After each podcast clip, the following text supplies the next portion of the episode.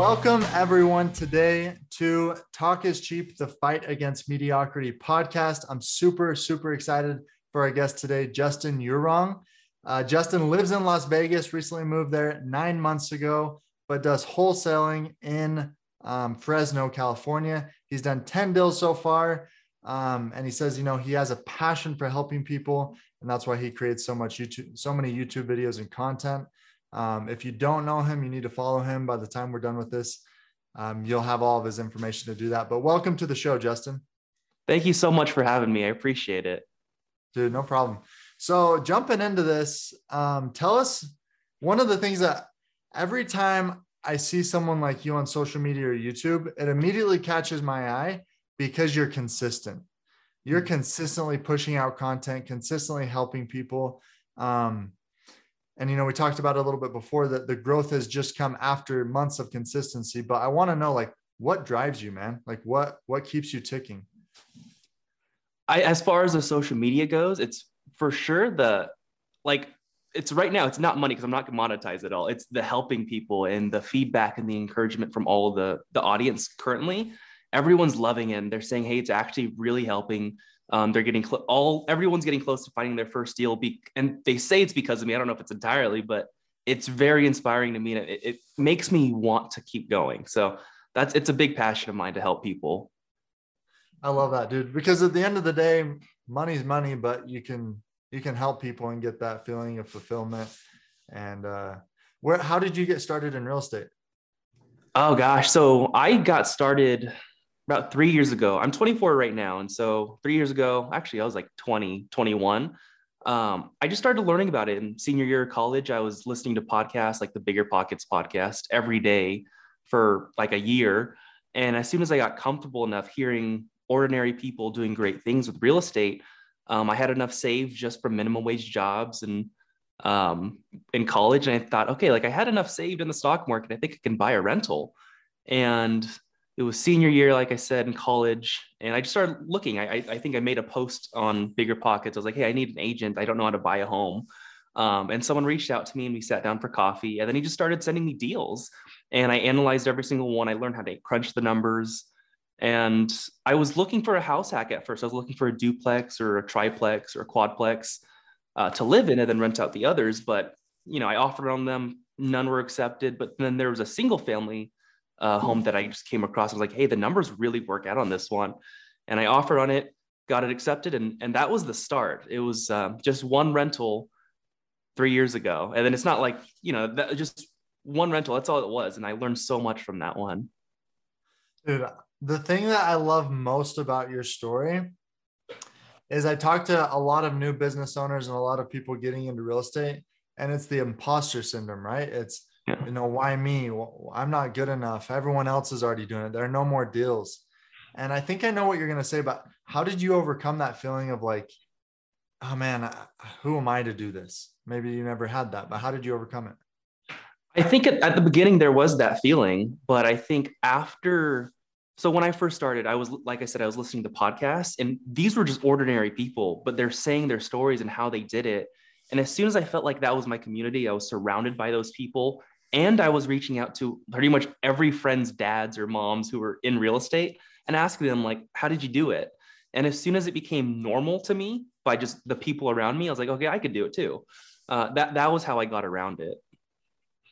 And I think um, that's with that's with anything, right? I mean, yeah. I have a similar story. Um, my story was I would listen to YouTube and podcast videos every single day for hours, like during my accounting job that I hated, and then finally believed in myself enough to go into sales. Um, how important it is is it for people to just drown themselves in information and with the network and with good people who are going to help them? I think it's everything. I think, and everyone has a different approach, but for me, anytime I did something new, maybe it's a good thing, maybe it's a bad thing, but I always kind of obsessed with the new thing, like whether that was fitness or real estate. Like if I was learning something new, I committed fully and I learned everything I could. Um, and then as soon as I learned it, I tried to apply it right away because that, that's the biggest thing about learning is you have to do it. Yeah. Man, I I uh I just like as you're talking, I'm like, dude, Justin's gonna do big things. because I was listening to an Alex Hormozi podcast this morning, and he, he said the top one percent of people they think it and then they act. They mm-hmm. think it and then they act, and that's what you're doing right now.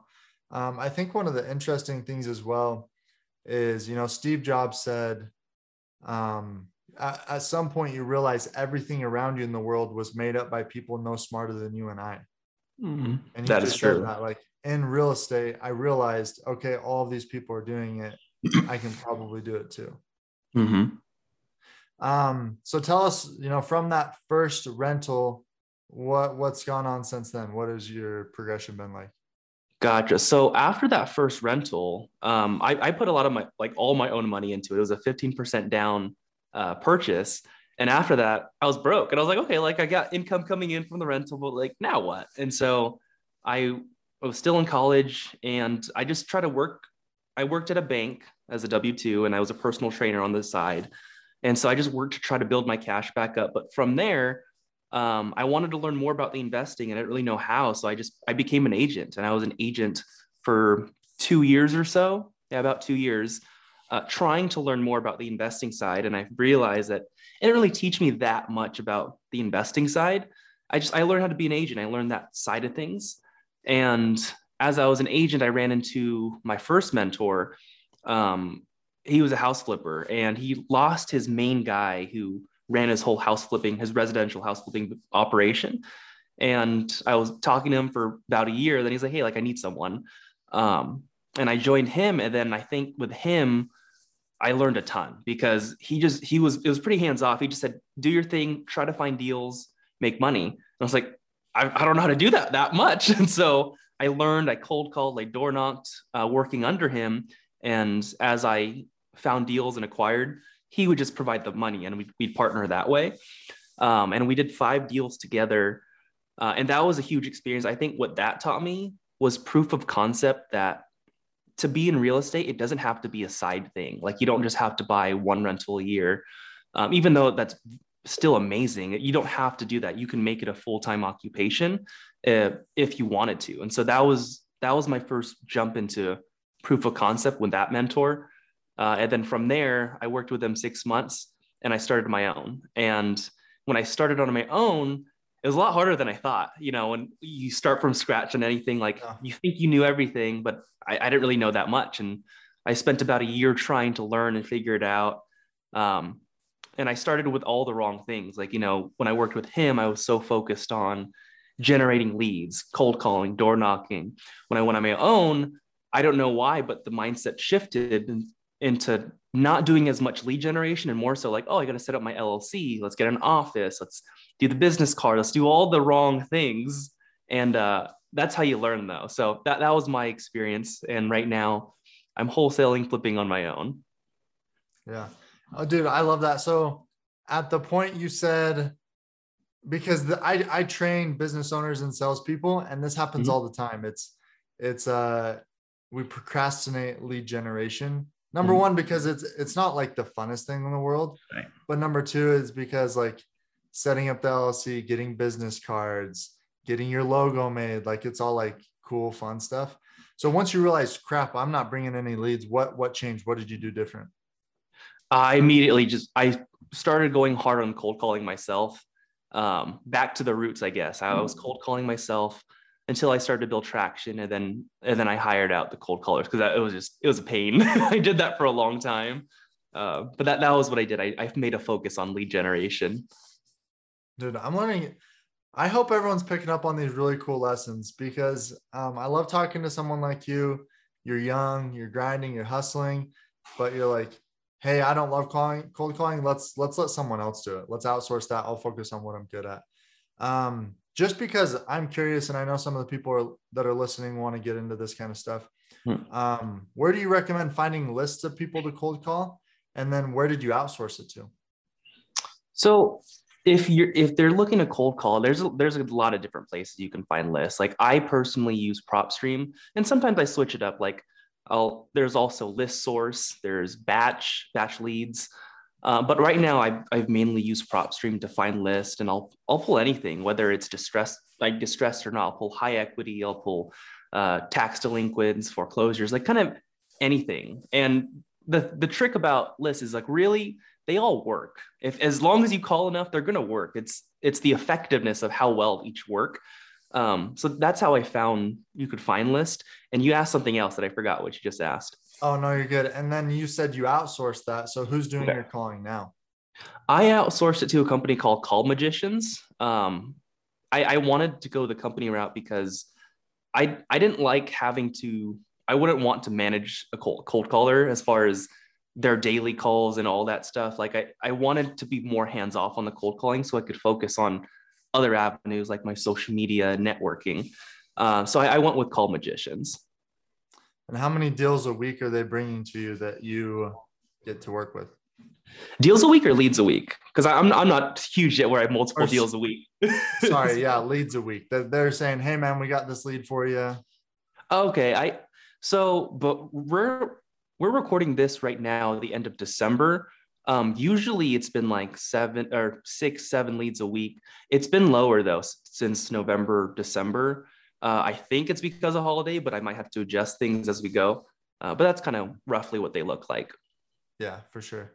Um, as you started your own business, what what was the hardest thing um, as you started on your own that maybe you didn't realize would be so hard?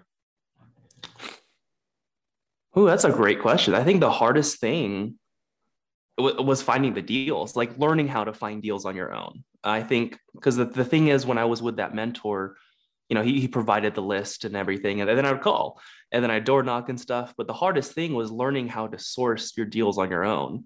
Um, that that's by far been the hardest thing. Uh, but as as you progress and as I've, I guess, gotten more experience, it's gotten easier and easier. So, but at, at first, it's it's extremely hard. Um, I want to ask this question right because I want to get uh, a raw answer from you, but like what you're doing for you, I think you might think, oh, this is just what everybody does, or maybe you think like this is just you know this is just what you do. You grind, you hustle, you try. But I don't think everybody's like that. I think a lot of the people listening to this are like that. But what drives you just for the progress, for success, for you know pushing yourself to start your own business? Like what drives you, Justin? I think that's a great question. I, I think I have a pretty good answer to this. So for me personally, I don't know why it's in me, but I've always loved the the the thought behind being really bad at something and then just getting better at it. In anything, like I'll try new things, I'll play a different instrument, I'll, I'll suck at it, completely suck. And then as you improve it, improve it, it's just fun. Like I like the it's frustrating to fail, but it's really fun at the same time for me.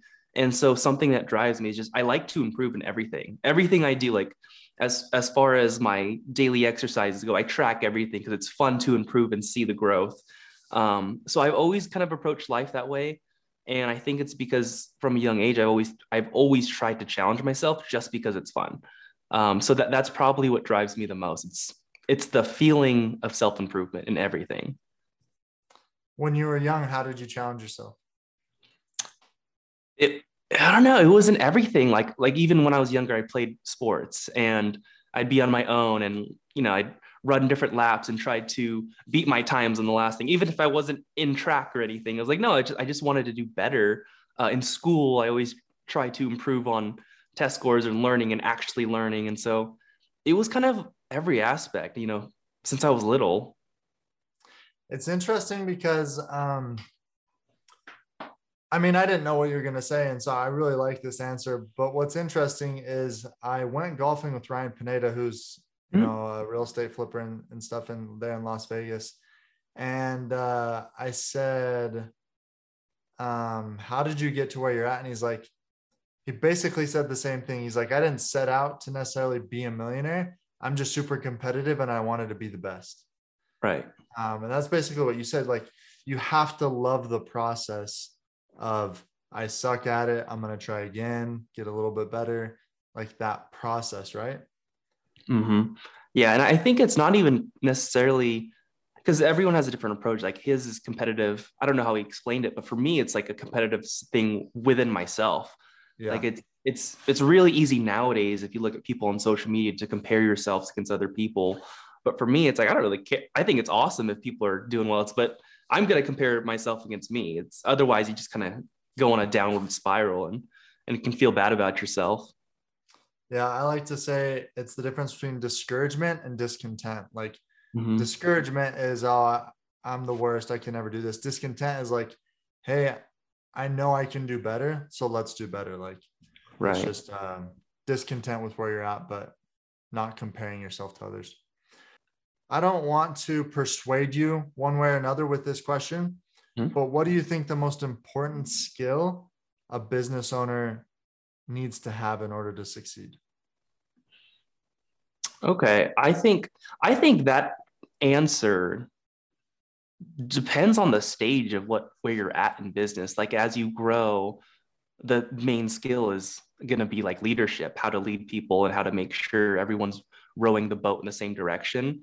But I think when you're starting, yeah, let's say when you're starting, like it's yeah, you, when, you're like, I want to start this business, I want to start XYZ. Like, what's the most important skill?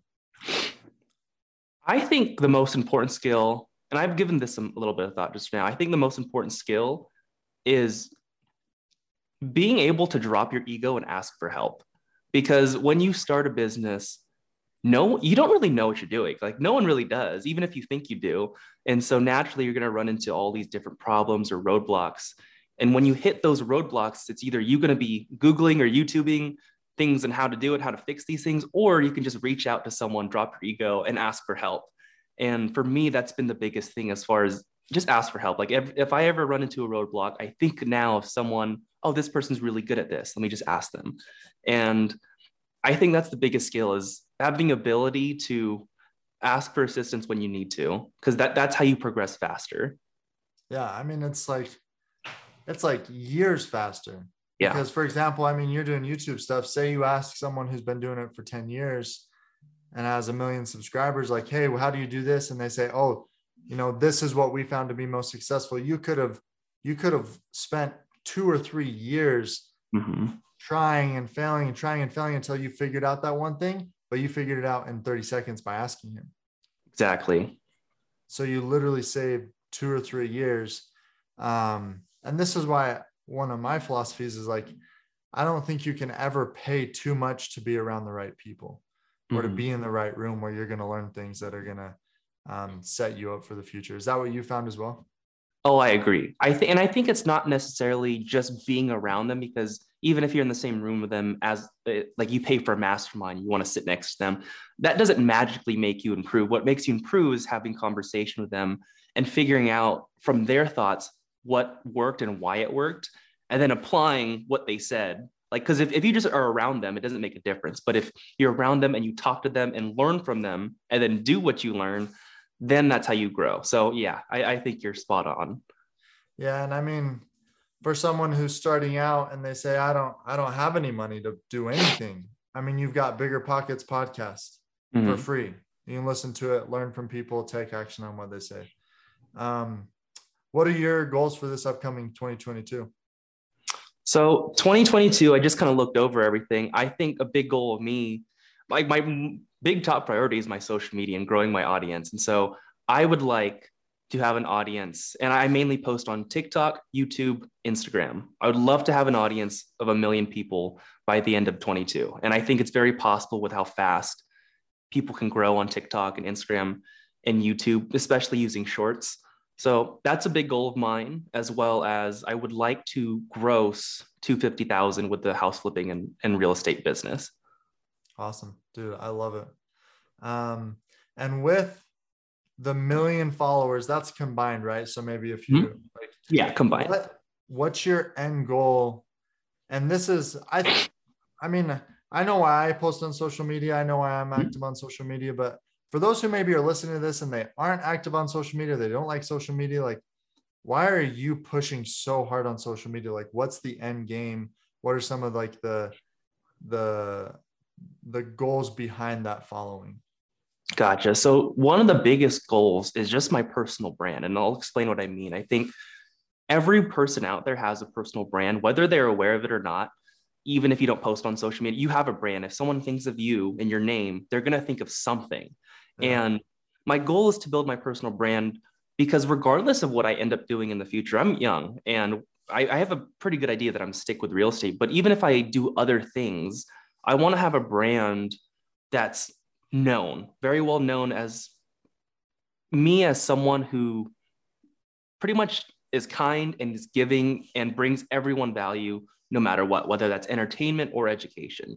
And so the big thing behind the personal brand is I think that if you could have a great audience that trusts you, no matter what, you'll be just fine in the future. And so that's my whole goal with it because whether it's real estate and you know finding deals through real estate from social media, which is already happening with with the small audience I have, or whether you know like anything really like the goal is just to have my brand built so that I could do whatever. Like regardless of what I choose to eventually monetize it it doesn't really matter because it's just having an audience that trusts me. So that's kind of the whole big point of that because social media is something that I really believe in for the long term um, and that might change eventually like as time goes on if if crypto becomes bigger and like the brand becomes okay what's in your wallet? But for now it's it's social media. Yeah no i totally agree. And i love that. No matter what you have a personal brand whether you are proactively building it or it's just a reactive like it's just there. Mm-hmm. um, so what's your strategy? Like what are the the daily steps you're taking to hit that 1 million uh, follower mark oh you're gonna think i'm crazy. So i, oh, dude, I every week and i've actually been doing this consistently minus christmas week uh, was po- is to make and create and post seven YouTube videos a week, um, as well as create 20 TikToks a week, and that those are all posts to YouTube, TikTok, Instagram, um, and from the YouTube videos, there are extra shorts being pulled out that go on YouTube, TikTok, Instagram, and I'm posting consistently at least 100. I think it's at least 150 times a week with those three platforms. And so as long as I just keep that up, um, I'm already seeing the the traction start to build, and I, I think I I don't I think I said this before the call started, but I've been posting consistently as of today with for nine months on YouTube and everything else, and the majority of my views, watch time, subscribers, followers came in the last month. So the last month out of nine months. So for eight months, there was like no traction. There's nothing. And then month nine, it's just boom. And so I'm excited to see what 2020 brings. I have no idea what the possibility is, but I'm, I'm setting my goals high. Develop that. I'm going to grab my phone real quick and do the math yeah. on that. So 150 yeah. a week. Yep. Times by 52. That's 7,800 pieces of content posted on there. Um, let's just see real quick. A million divided by 7,800 you need to get about 128 followers. I mean, here's the thing. You're right. Like it, it's it's exponential, um, right? As you start growing. I'm curious. Here's the thing. Um, I'm actually doing a couple of goal setting workshops for a few businesses in the area I live. And one mm-hmm. of the things I focus on a lot is like just look at the gym in January, it's packed. And then look mm-hmm. at it in February, it's a ghost town. Right. That's the natural tendency of the human is I have this goal, let's do it, let's do it. Two weeks later, it's like, oh, it's too hard, I'm gonna quit. Right. What keeps you going? Like eight months of not seeing results, and you're like, still doing it, still doing it, still doing it. Like, what keeps you going? What keeps you from getting discouraged? I, I think, I mean, there's a couple things. One is just having the overall vision of this has to happen. No matter like i told myself when i started i don't care if it takes 10 years more like i'm still to be posting. And so that that's the kind of commitment i had starting out. And i think if you have that agreement with yourself to set that expectation that hey this might take years and that's okay. So that that's a big thing is knowing that it'll take longer than you want. Most people for example at the gym when they start they think, okay, I want the results in 90 days. And it's like you can get a little bit of results, but you won't change your life in 90 days. Same thing applies with me in the social media. But I think the big thing too, and I preach this a lot with habit formation, is starting extremely small. So I do post a lot now, but when I started, it was just one YouTube video a week, one YouTube video a week, one YouTube. And then I was like, yeah, it's not too bad after a couple weeks or maybe a couple months. And then I bumped it to two. And then I was like, oh, maybe I can post TikToks too. So starting extremely small with whatever you're starting to form as a habit and then growing from there. Yeah. Dude, I love that. I hope everyone picked up on those uh, amazing, amazing lessons. I mean, um, I feel the same way about what I'm doing. Like sometimes I think to myself, like, man, this is hard. Like, is it going to work out? I don't know. Did I make the right choice? But then I think, like, if I just don't quit, mm-hmm. there's no way it won't work. If I just keep going, like, it'll just, if I manifest it enough through my actions, there's no way I won't reach my goal. Right. There's no way. Um, I love that so much. Hey, for anyone who's listening, what's the best way for them to connect with you, Justin? Best way to connect with me would be Instagram. Uh, Justin, Yurong is is my username, and um, if you want to watch long form content, then definitely YouTube. Same thing, Justin, Yurong. And that's Yurong is spelled Y U R O N G for those who aren't on YouTube. For those who are listening. Um, so last question. This is my favorite question. Justin, what does the fight against mediocrity mean to you?